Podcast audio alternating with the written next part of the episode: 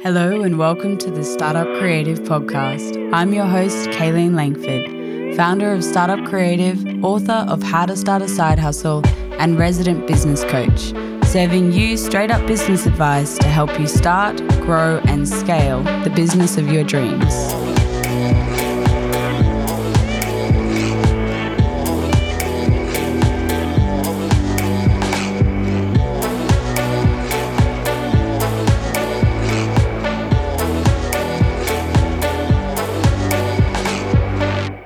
Hello, and welcome back to the Startup Creative Podcast. I'm your host, Kaylene Langford. And on today's episode, we have Marcus, who is the founder of Gonzo Vino, an incredible wine company which happens to be bringing back the cask wine.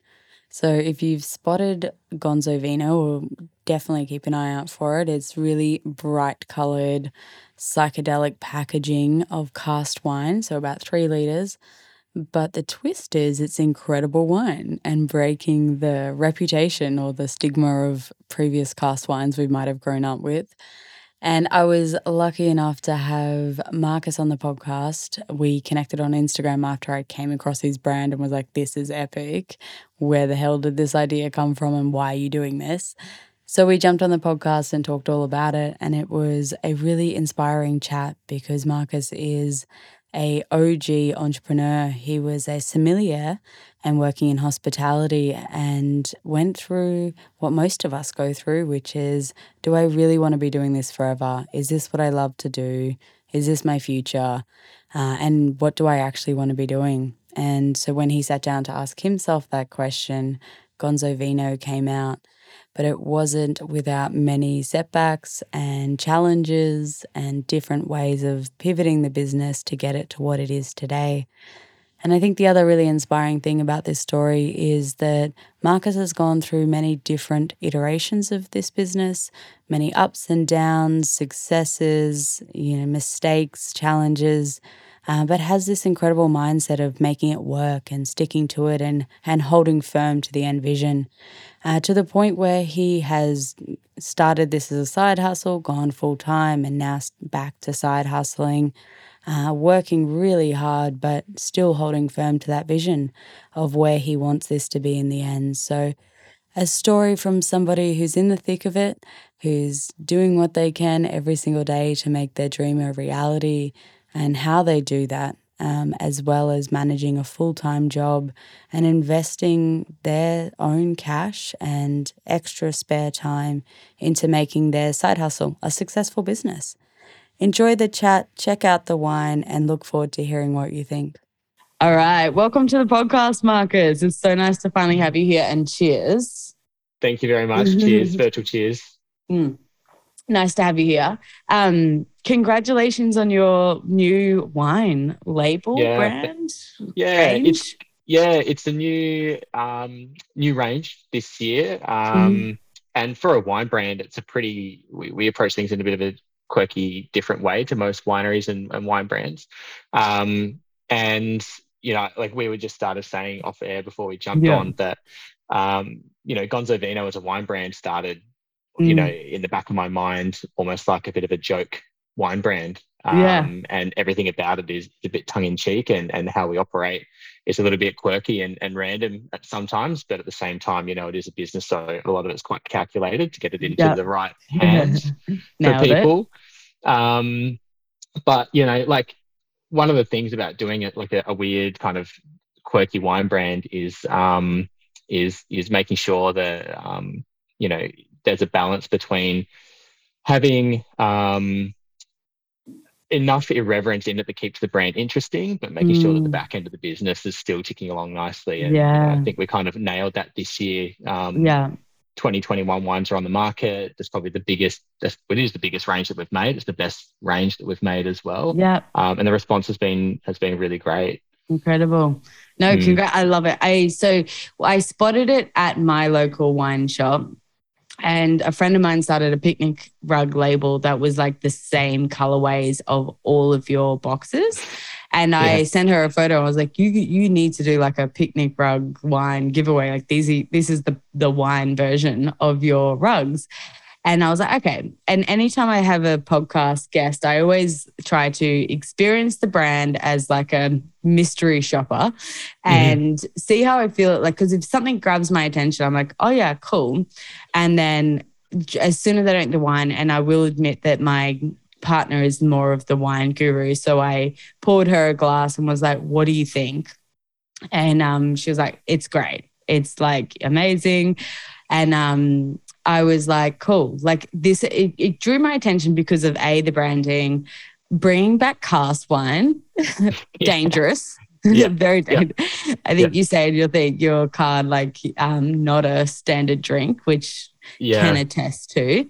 Um, yeah. hard to hard to gauge and stop when it tastes we always delicious. put that card in. Everyone get a handwritten note in their delivery that goes yeah. out to them um, yeah. by me. I pack every single box myself, um, and everyone gets a handwritten note. It's always just something funny, a little bit random, a little bit different, but yeah. each card's printed with the words, remember, they're not single serves. and kind of just having a bit of fun. No one with, wants to hear that. well, I know that they're not going to heed the warning. So, mm. you know, it's just one of those um, defeatist kind of um, no, kind fun. of heathen things, you know. So, um, you know, it, it's great that you saw saw them in a bottle shop, which means they're getting out there and yeah, you know, they're, they're up there in Sydney. Um, and we work yep. pretty hard to get these wines onto the market because like they are in cask, yeah.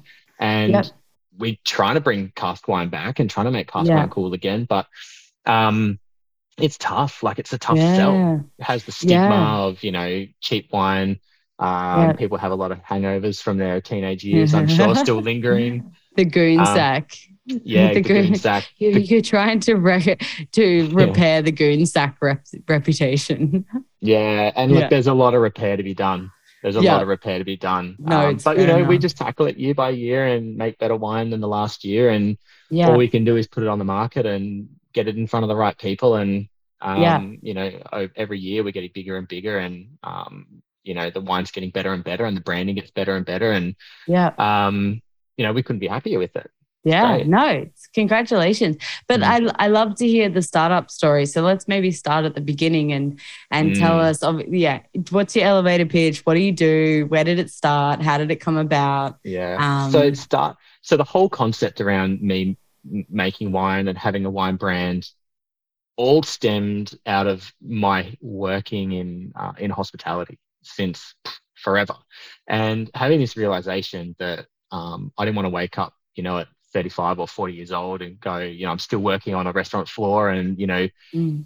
you know, running around a restaurant, running around a hotel and, and exhausted and kind of going, you know, what am I going to do with my life? Um, and it, it, it was almost this idea was kind of building in the back of my mind. What's my exit strategy mm-hmm. out of hospitality? Um, mm-hmm. But still keeping my foot in the door, working with wine as a product. Because I studied for years and years as a sommelier in, you know, in oh, high end wow. restaurants in Melbourne. You know, it took me to Indonesia, Japan, uh, the Great Barrier Reef, you know, all over the place. Um, and I just couldn't do it anymore on the floor at the high level. It's just so mm. tiring. Um, and earning, you know, pittance in, in a wage, it's, it's pretty yeah. tough. So in around 2016, 17, I started to, um, started to work in, in vineyards and in wineries for friends and just mm. kind of learning the other side of the trade. You know, I was all about pouring it and selling it in restaurants and doing that kind of thing. Um, but didn't really have a lot of grounding in the production side. Uh, mm. And I and I just approached people who I really admired in the industry and that were kind of local to me, and I, I just hit them up and said, "Hey, if I work for free, just kick around in the cellar or kick around in the vineyard, can I just hang out for a couple of hours a day?" And mm. they said, "Sure." And a couple of hours a day turned into three days a week, and then it turned into five days a week, and eventually. Um, come 2018, I was working at a winery in Mornington Peninsula, and um, you know, we're rolling around to vintage time, and I said, "Hey, I've had this idea in the back of my mind to start this wine brand, but it has to be all about alternative packaging. You know, can you help me get it off the ground?" And you know, I had no money, I had no basically no idea about like how to market it and get it out there and and whatever. Mm. I, did. I had just mm. had this idea, and it it started uh, basically poolside and mm. thinking, you know, how can you drink delicious wine that's made by hand and maybe a lot of a lot of love and care, but that's not in a glass bottle that's you know water safe. Can um, I ask then, that question though? Just I know you're on a roll there, but like, why did you want to do different packaging? in 2016, 17, 18, when all of this was going on in my mind and we were thinking about what we're going to do, when I say we, it's always just me, but um, force a habit because it's just me. Um, pretend we're this big company that knows yeah, what we're doing. It's a bit like that. But um, I was I was really conscious that at the time, in that kind of time frame, that there are a lot of ex sommeliers in Australia who are exiting the industry and then going mm into wine production. And mm there are mm. heaps of sommeliers on the market that mm have started their own wine brand. And at the same time, I was like, you know, I want to do it too, but I don't want to be just another wine brand on the market that's an ex som wine that's in a bottle with a funny label because there's plenty of those out there and not mm-hmm. to detract what they do like they will make nice wine and mm-hmm. you know they've got a market but one of the one of the things in, in my mind was how do we separate us ourselves out of this, you know, um, this really, really big sort of saturated market, and that was having alternative packaging. Um, mm. in 2018, the alternative packaging that I chose was aluminium stand-up pouches, like you get kids yogurt in, like the squeezy ones. Um, Dangerous. That, yeah, and that was that was um, that was a learning lesson and a half. Like we made like about 600 liters. That was our first vintage. Um, mm. So, to put in perspective, last year we did 20,000 litres. So, you know, we've kind of ramped it up quite a bit in the last mm. couple of mm. years. But, you know, that was all about sustainable aluminium packaging, lightweight shipping cost. Um, mm. You know, you could, 500 mils is a good size for two people because, um, you know, a bottle generally for two people is like just that much too much. Mm-hmm. Uh, and here's me, you know, now making three liter bottles, some boxes of wine. Um, and so we packed it into these little 500 ml stand up pouches and put it on the market. And it was impossible to sell, and nobody knew what to do with it. Mm. And I was stuck with all this wine, and I was like, what am I going to do? and eventually we shifted it all, and um, and and you know, the next year um, you know, we just got can, bigger. Can I ask about that? Was it like, was it expensive or like a big risk to take to do that? And and then what do you do with that when you're you're in that moment where you're like, fuck, I've got to get rid of all this this wine and not yeah. drink it myself. Yeah, probably over part. it by that point. they say don't get high on your own supply. I mean, yeah. I definitely drank a lot of Pinot Noir rosé out of aluminium bags that year. what if it's like drinking the wine while figuring out what to do with it? Yeah, um, exactly. Yeah, but Look, what, like, what was that? It's hard like you know and everything's a financial stress when you've got no money like yeah. you know and coming out of coming out of hospitality i wasn't exactly the most you know fiscally minded person you know going through mm. hospital is not a lot of us are you know you work really hard you work long hours you go to the bar after work you blow all your money and mm. you do that for 15 years and you go hang on a minute should have yeah. been planning for the future um, and so i started this venture and and no idea how to set up a company. I actually wrecked it and had to redo it, which cost, you know, more money. Um, forked out the last of my savings for the packaging and the labels. Then you're stuck with all this wine that doesn't move. And you're like, well, more than once. I still do it today. I'm like, is this when I have a slow week? I'm like, is this the right thing? Like, yeah, this is so stressful. Um, mm. But one of those things that, that always sits in the back of my mind is um, you, you just got to find a way to push through it. Yeah. You know, and there's there's always a there's always a way to make it happen. There's mm-hmm. always someone who want to buy your wine. There's always mm-hmm. a market, and it's just about beating the drum and mm-hmm. telling the story and getting it in front of the right people and mm-hmm. and and pushing it. And you know, we got through it, and mm. eventually, but a lot of that wine in 2018, and I'm still continuing these kind of relationship things in the business now. Like 2018 was, um, I got free fruit from mm-hmm. the winery I was working at. So I didn't pay for the mm-hmm. fruit for the wine because mm-hmm. um, there's no way I could have afforded it. The yeah. packaging I get all manufactured in China, so the cost mm-hmm. per unit is really really low. Um, and you know we sold it way way way under market value. Yeah. Um, so we made a little bit of money out of it. I think I think our first year we made about six grand. Yeah. The whole year. That was it. Yeah. Yeah. Um, and and we just pumped all that money straight back into the business for yeah. 2019. Um, but I think I, I I like that as a concept because it's also like, yeah, sometimes in business it's not necessarily about how quickly you can make money. It's the proof of concept mm. and it's brand reputation and brand awareness and yeah, and and putting something out, getting customer feedback, your mm. feedback mm. by seeing the trends and what's working, what's not working, and then reevaluating mm. and getting better. You know, yeah. you don't having, I having think, a I was Yeah. say, having a clear vision in what you want to achieve long term and not getting Yeah. caught up on the minutia in the day to day. Yeah. You know, because shit goes wrong all the time. And Yeah. if you get bogged down on the day to day stuff, it just fucks with your head. yeah. And yeah, Yeah, I think that the um, I can't. Oh, I'm not gonna try and guess who it was, but maybe Airbnb. I, I guessed. Um, but somebody said if we if you launch with uh, the perfect product, you've launched too late.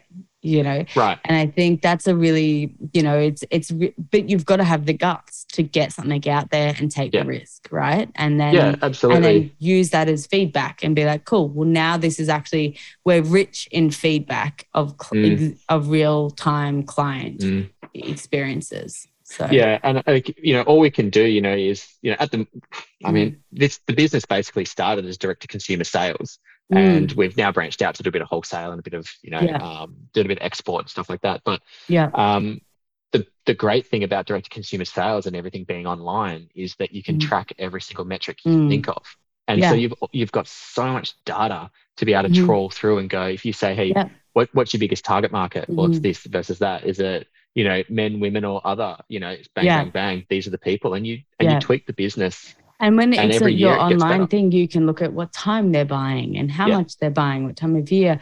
Somebody actually asked me recently in a talk I was doing, like you know, all of these marketing things and stuff that we have to do as a business owner. Like, where should we have a database, like a um, Mm. an app or you know outsource or whatever and i was like yeah my advice was like keep it as close as possible Yeah. because i think that's the beauty of a startup is that you can watch the data and make quick fast decisions based on what you're seeing Yeah, and look, you know, a lot of people say that past few, past past history isn't an indicator of future success, but there's Mhm. so many indicators in the past in in in business, whether it's small or large, That- Mm. The the past successes and the past failures are an indication of Mhm. how you can succeed in the future. Like I know Jeff Mm. Bezos, love him or hate him for whatever he's done. You know, he's Mhm. launched this insane business, and you know, I'm sure he was tearing out his hair. It's probably why he's got none. Um, you know, when launching when launching Amazon, and um, Yeah.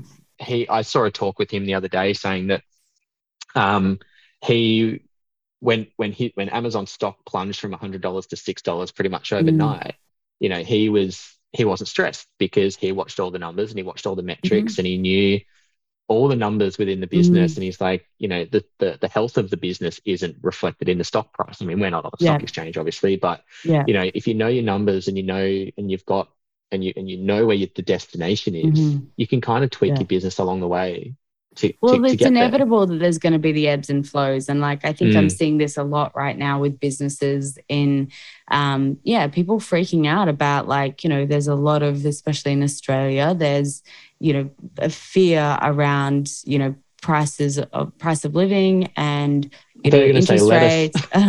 And like price i don't know i haven't seen this lettuce $13 thing yet. Um, i went to the farmers market and paid $6 um, but you know like you see I mean, and i think i've been reflecting on it because obviously i'm doing a lot of business coaching and hearing people's fear of wow it's been really slow.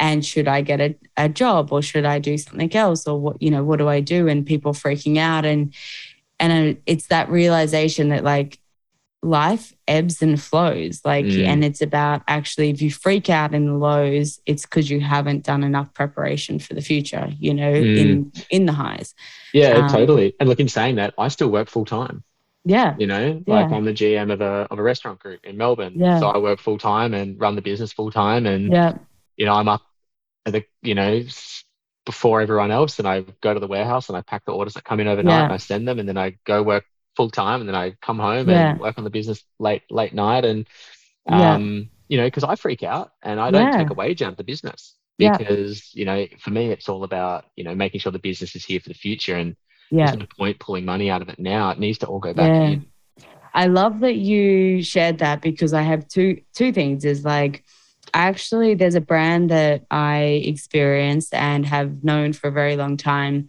And you know I know the origin story of the brand because I know the founder and they've had incredible success.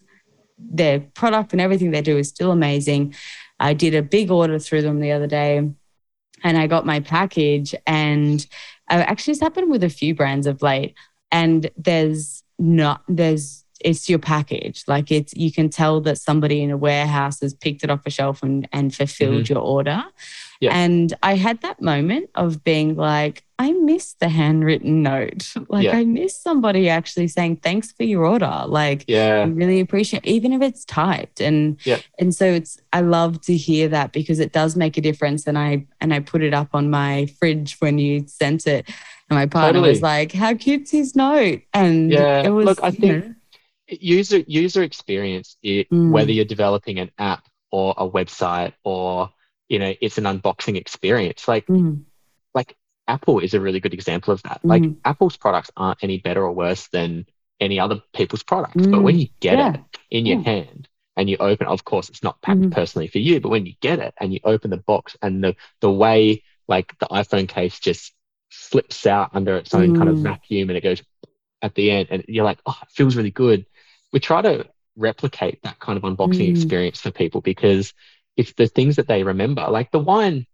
You know, for some people, they might drink it and go, "Oh yeah, like it's good, but it's not like amazing or whatever." But it's the whole experience. It's the Mm. ordering process. Is the website easy to use?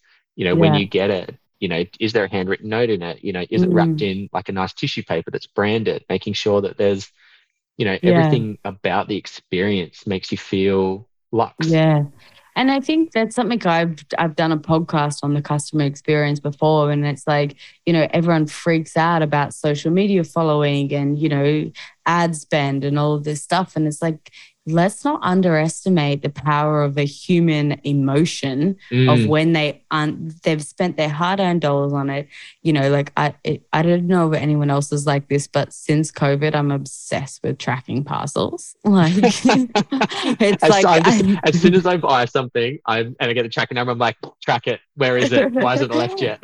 honestly if i don't get a tracking number i'm just like where's my tracking number because it's like co- Yeah. during covid it was like Yeah. that was the highlight of where's my parcel I saw actually Yeah. funny meme that um I'm not actually I need to go back and find it, but it stayed in my head of this person like screaming out the car window. And it was like the meme was like um when you placed an order an hour ago or like you know, Yeah. five minutes ago and like a, a delivery car goes past, you're like, Where's my order?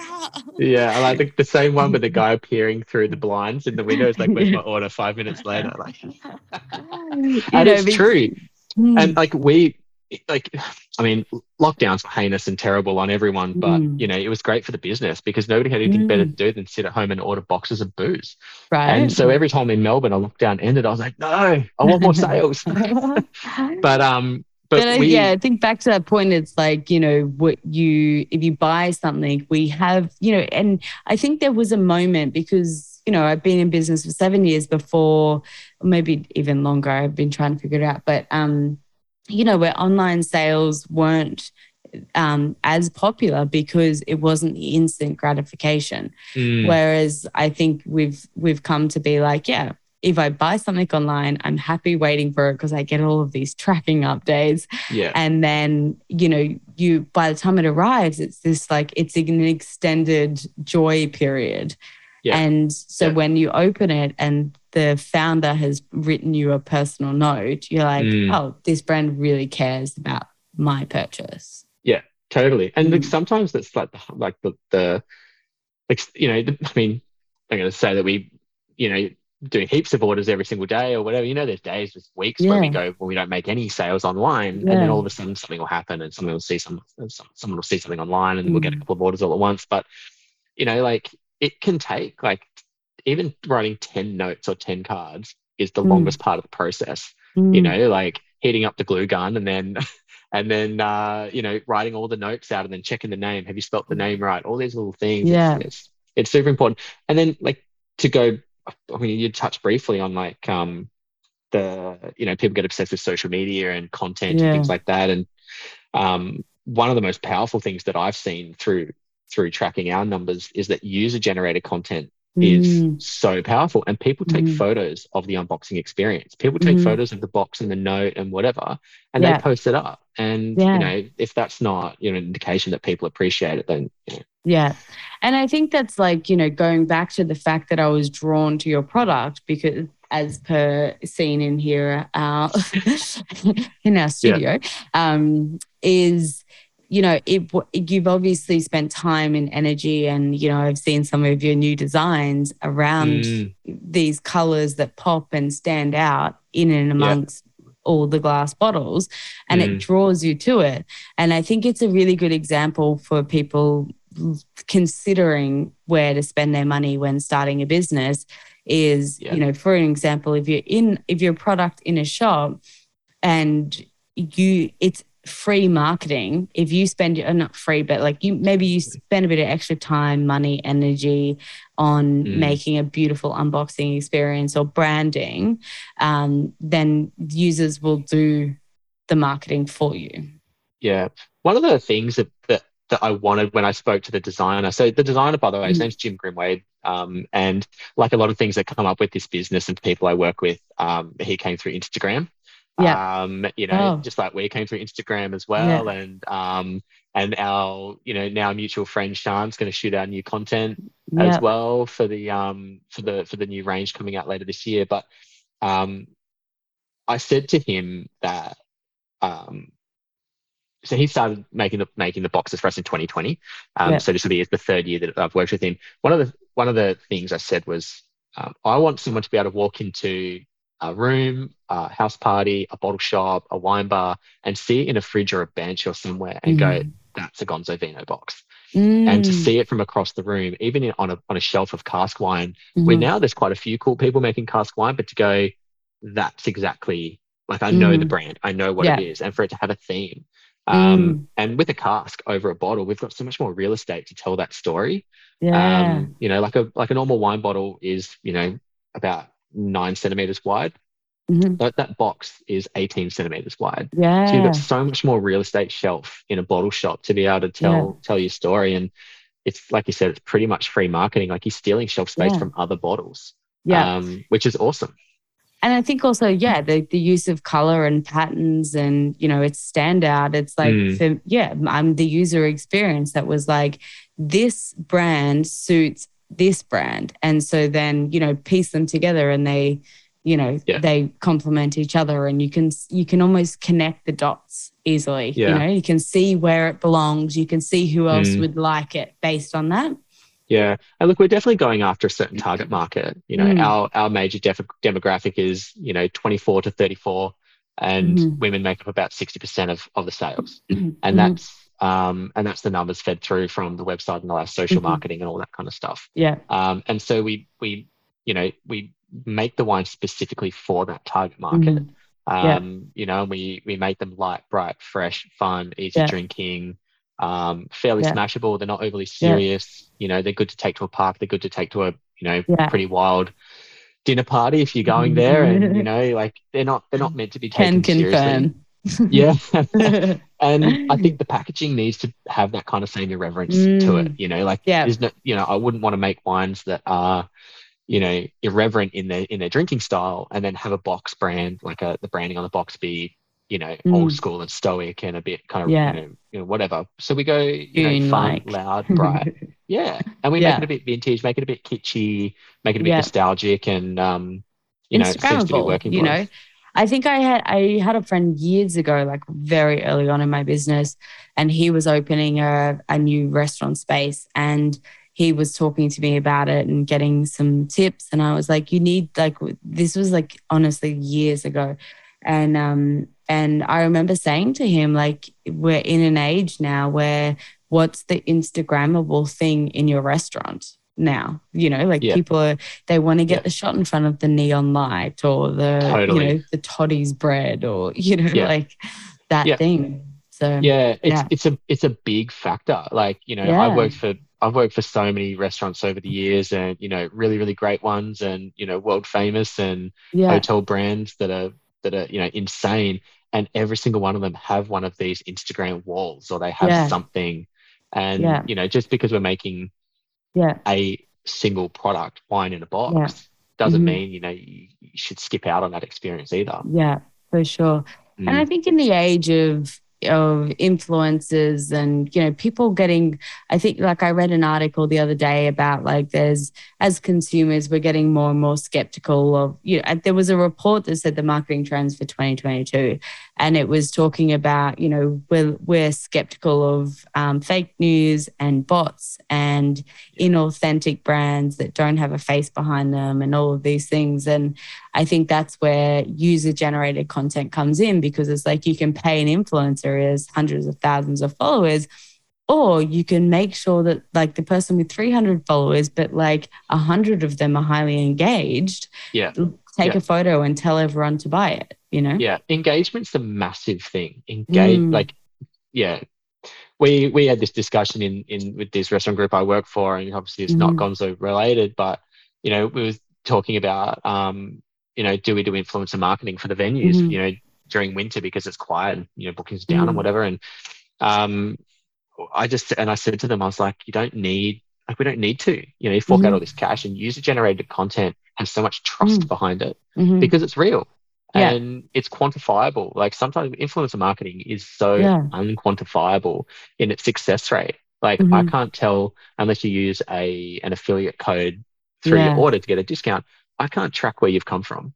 Yeah. Um, and it's yeah, it's a it's a difficult mm. one, you know, and like sometimes you see a little bit of a blip and a spike in sales, but yeah. Apart from that. Yeah, hard. I think the trust is changing. Anyway, I want to get back to you because there was a when you talked about working full time, I'm really I want to hear your because you're in the thick of it and it's been a while since I was there. And I got asked this question tonight on a masterclass that I had to run. And somebody said, How do you find the energy and the inspiration and the motivation to work on a side hustle when you get home from your nine to five? So the the big thing is, and it sounds really corny and almost like a bit Simon Sinek, is like um, you got to find what you love. Yeah. You know, and like, you know, I think Gary Vee says it all the time. Like, it doesn't matter what else you got going in your life. If you want to be happy and you want to succeed mm. in anything, you got to do, you got to work in the industry that, that you love. Mm. I loved hospitality and mm-hmm. I still do. And I love wine and I mm-hmm. loved being a sommelier, but I just don't have the energy to do that at the high level that I was at mm-hmm. all the mm-hmm. time. And so I rejigged my life. I built a business, built a brand. It's still the passion of the wine. It's still, mm. for the most part, customer facing. All my love and passion and energy for that side of my life has just been channeled into a mm-hmm. different medium, and that's making wine and running a box wine brand. Um, and the big driver for me is customer satisfaction and mm. making sure people get their orders on time and making sure mm. people, when the people drink it, it's mm. delicious and the boxes are really clean and mm. um, you know we talked about user experience making sure like you know i want to make sure mm. that people have the best time ordering it and mm-hmm. just just everything mm-hmm. um, and that's why i don't mind getting up at five o'clock in the morning driving to the warehouse mm-hmm. packing 10 boxes and then driving to the train station, dumping my car and going to work. And mm-hmm. I work from 8.30 to 7, something like that, mm-hmm. you know, drive home mm-hmm. on the email, answering, you know, queries online or whatever, because I'm, yeah. I'm driven to make sure that, mm. that people enjoy the brand. Yeah. Um, and that's where the passion comes from. Yeah, I love that. And I, w- I was going to comment on that before because, like, a lot of our interaction has been on Instagram. And I really love that it was I was able to contact you through Instagram, mm. you know, and that it was a you were online and it was a quick interaction and that we, you know, we got somewhere mm. quick. And I think like, yeah, again, I got asked that question of like, do you still run your Instagram? I was like, yeah, because it's really important to me to stay connected to what to what people need.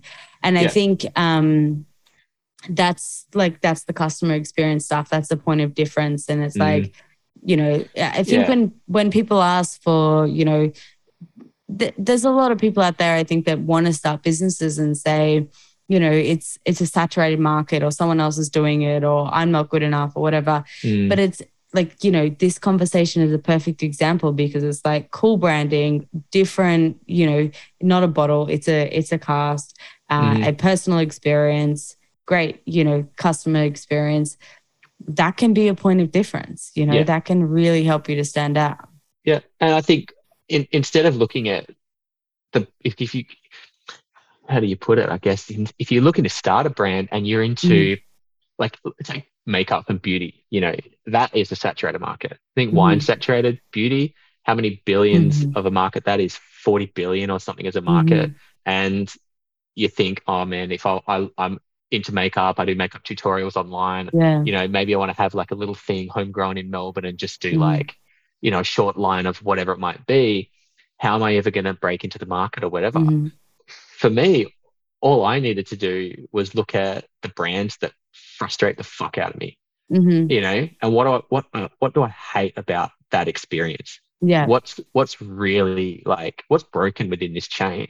Yeah. and then start writing it down and you go you know i hate that the ordering process online sucks i hate Yeah. that they're not using sustainable ingredients Mhm. um, i hate that it's $60 and every Mm. time i twist out the lipstick or whatever it's fucking broken or Yeah. whatever and for me you know that was the same thing with wine like forking out Mhm. you know top dollar for wines and they're subpar Mhm. and you know there's variation in the bottles or you're ordering it online and bottles turn Mhm. up broken or Mm. like on Instagram, you got a question about a particular thing and nobody Mhm. gets back to you for two days, and or you Yeah. even worse, the thing I hate the most Mhm. is the automated response. oh yeah. You know, and I'm like, I just want to uh, like, no, this is not the. I don't want to answer this. I don't want these questions. yeah. I want to Yeah. ask a specific Don't thing. give me a survey.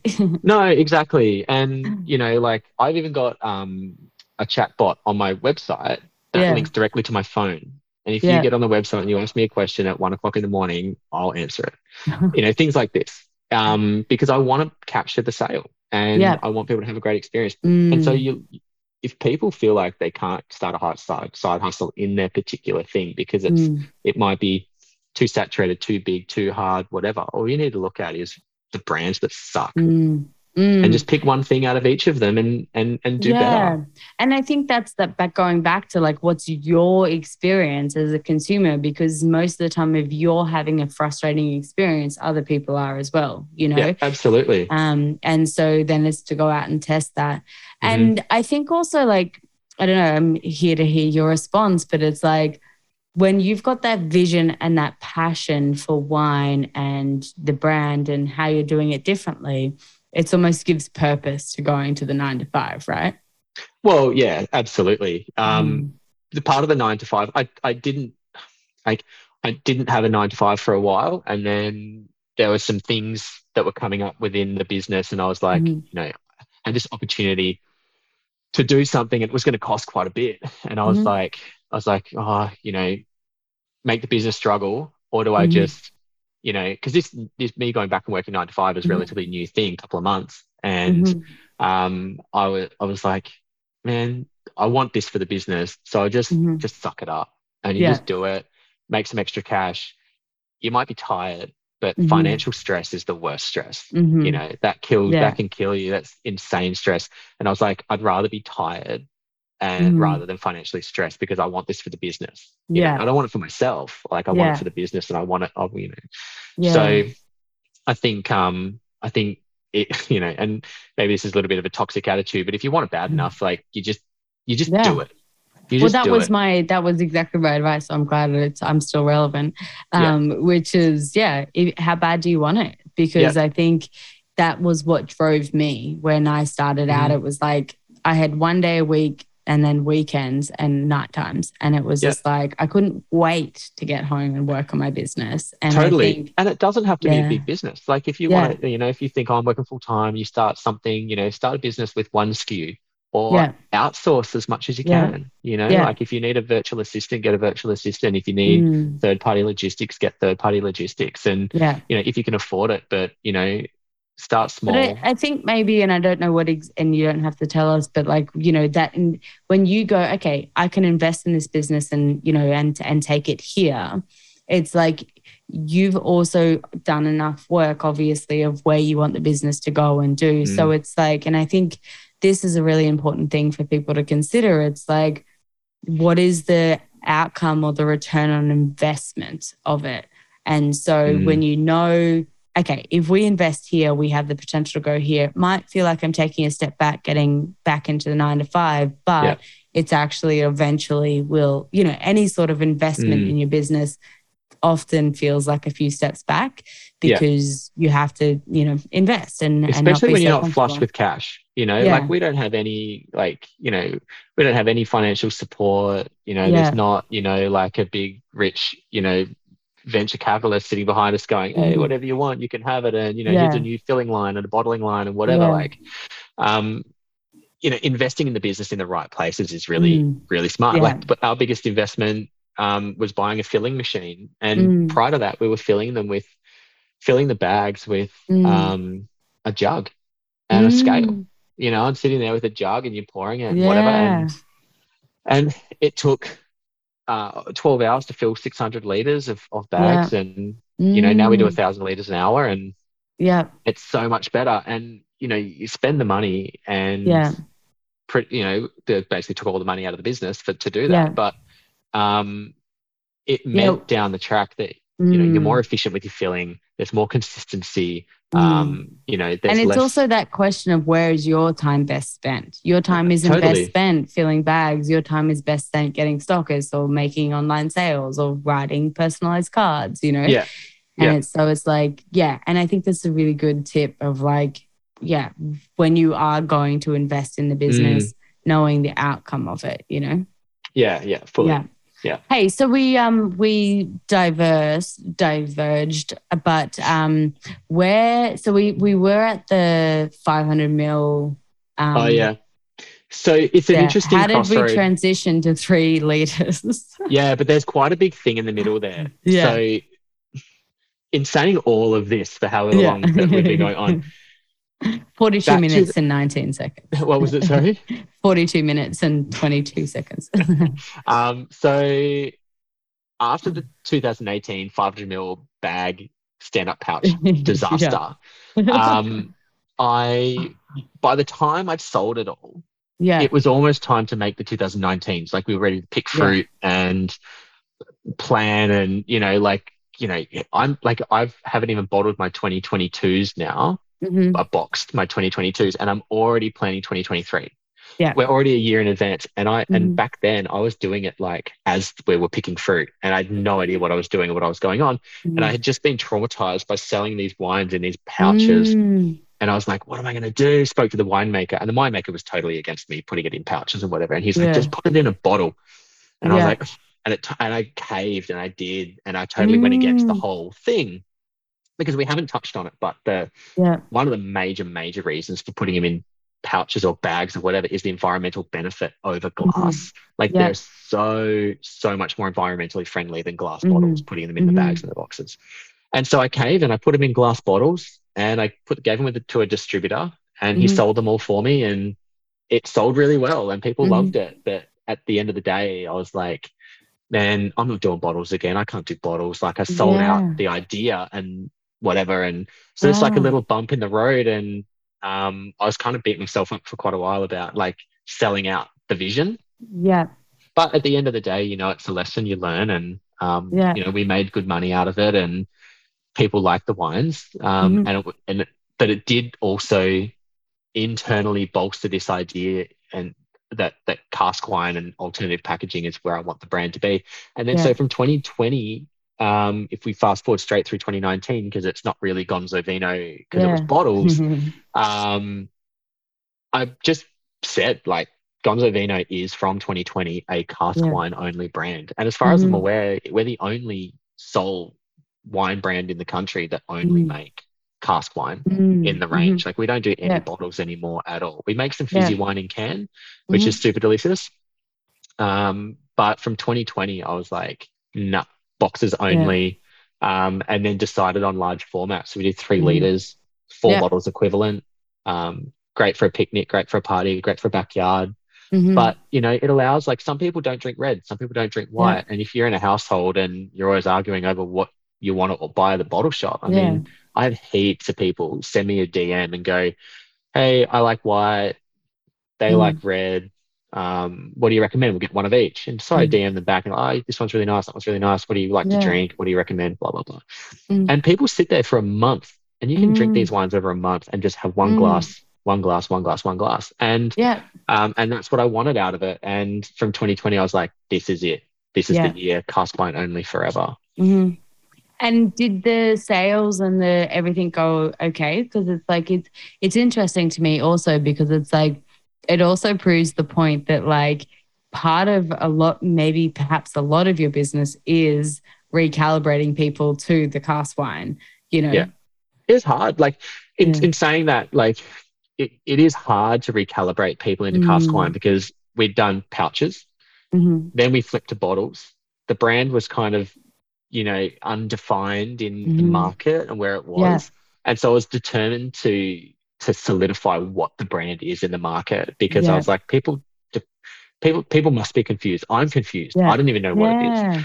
And so I engaged a, a digital marketing team and mm-hmm. um and sat down with them and we talked previously about putting money in the right place. And I said, I don't have a lot of cash. Mm-hmm. This is what I've got. This is what I want to achieve yeah. This is how much I've got to sell. Let's come up with a plan. And we sat down and we said, okay, what is your brand? What do you mm-hmm. want? What's the story? What's the message? What yeah, are you selling? Cool. How is it different? And from that point, it was kind of like this is like the era of serious business gonzo and going, mm-hmm. you know, carve out the niche, tell mm. the story properly, um, don't falter, don't waver. Like that's yeah. this is what this is this is who we are and this is what we do. And sales were awesome straight out of the bat, like straight out yeah. of the gate. Like sales were great. The response yeah. was really good. The feedback was good. Awesome. Um, and we never looked back at the bottles or those mm. bloody bags. Yeah, I mean, I love that because it's and it's also a great place to round up. Is like it's it's the evolution of the brand, and you know, like it's mm. the just starting, getting out there, taking the feedback, maybe kind of caving. Yeah. It's okay to have that failure, but like checking in with what you really want to do, yeah and why you started. Yeah. And then, yeah, not being afraid to be like, no, nah, we're going to stick to our guns here and, mm. and this is going to be our niche. And, yeah. and then it's like, I remember that maturity level for me in my business too, when I was like, I got really clear around like, okay, we educate, we inspire, and we grow creative entrepreneurs and we tell mm-hmm. our personal startup story. You know, because yeah. I was like, there was a point where I was like, I'm going to do this and that. And um, somebody, yeah, pulled me into line and was like, get clear on what you do because otherwise your audience can't transact with you because they're like, yeah. what do you do? You know, and as soon as yeah. they ask that question, um, yeah. or they're confused by it. So yeah, I think it's a really beautiful example of like it's okay to get in the game and learn, you know, mm. in the game and um and refine your idea based on what feels right for you and then and, now you've got a platform, right? And I just recognize that like there's there's so many people that and everything costs money in business mm. you know it's like you people who do start a business you learn nothing's yeah. free except the fruit in my first vintage but uh, but but um it like like getting this digital marketing company to help me define my business and sit mm-hmm. down mm. they've done it you know thousands of times before was awesome and then you know mm. i got a mm. copywriter in melbourne she was epic yeah. uh, with her crew and they, they their process to get the copy on the website and the yeah. descriptions of the wines right was awesome and you know they mm. broke down the business in a way that i could never have even mm. considered like how you would do that and they gave me yeah. these like homework exercises on it and what about this and what about that and if someone was to take your product to a party, how would they describe your product yeah. or to a friend and all these little things and I, and like all these little lessons. I don't remember all of it, but all these little things um, helped shape where we are mm. at the mm. moment, and mm-hmm. I love that. And and just yeah. making sure that like I'm really willing to um, give up a lot of control to mm. people who know more. Like, mm. like we're t- I'm talking to, to Sean about these photos that we're shooting this year, and she sent me an mm. email and was like, "Hey, what do you want to do? Let me know how you want the photos to look, and blah blah blah." And I just emailed her back, and I was like, "You're the photographer. Yeah, you tell me. Yeah. I don't really care. You shoot cool mm-hmm. photos.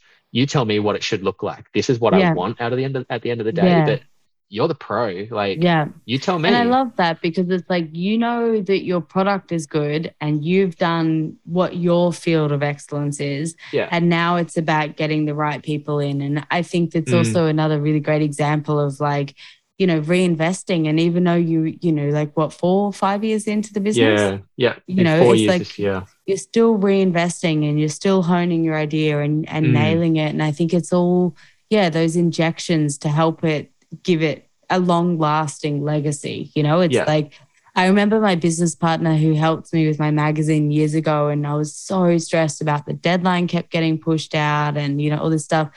And, you know, was so worked up. And I remember she said to me at the time, you know, we're wanting to build something that lasts, you know, mm. and mm-hmm. anything that lasts isn't, you know, a quick, fast, quick throw it out, you no. know, and it really helped me to be like, yeah, like I want to build a solid foundation and yeah.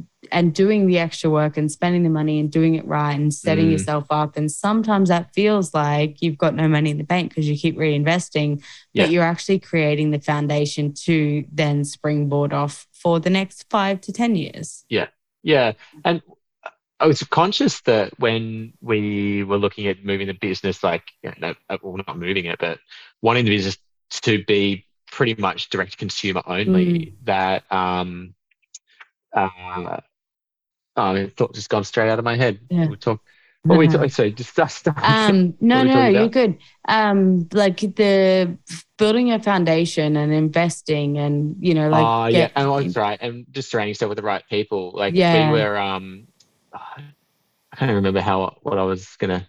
It's gone straight that's out of right. my head. I, I have a, I have a my my favorite final question for you. Yeah, go for which it. Which is, unless your great advice comes back, but somebody looking to start, um, somebody looking to start their own brand, business, label. Um, what's your number one piece of advice? Man, it's hard. Like, it's really hard not to be cliche in this moment, mm. but you do need to pick something that you can explain to a three year old mm. as as your topic, as your subject, because then and, and that they can tell somebody else, so mm. that it's like uh, you know it, it shows that you understand the, the, industry that that you're really passionate about, and it yeah. shows that you know you understand it at its core level. You know, mm. like if some if you're going to go, oh, I'm going to start this business and we might do this, we might do that, and it's kind of like this, and it's a bit like it, it it's so mm. wishy-washy like and i think people need to really kind of focus on um on on a true love you know yeah. and to, to to get it going like if someone has no like no interest in sneakers and wants to get rich quick on a sneaker brand like it's going to be a struggle because the mm. love's not going to be there um mm-hmm. but yeah i think find find your love find the passion yeah. that's yeah the most cliche yeah. but it's no. true it's no, true. I like it. I love it. And I love the idea of explaining it to a three year old too, because I haven't actually had that. So now yeah. it. Congratulations. And Thanks. like, well done for going through all the ups and downs of all of it. And um, yeah, and just investing in yourself and your vision. And, and I'm so excited yeah. for what's to come. When's the Thanks new so range out? Yeah, new range will be out um, hopefully middle of September, barring any yep. issues. But it's going to be the biggest, the best, the most delicious, the craziest branding, um, right. the best photos this year. It's yep. gonna be awesome. So yeah, um, um, keep an eye out on amazing. social media. That's where all the new releases go out through, and um, awesome. Yeah, it's gonna be awesome. But thanks so much Looking for the opportunity. Forward. It's been great. Congratulations. No, thanks for being here. That's right.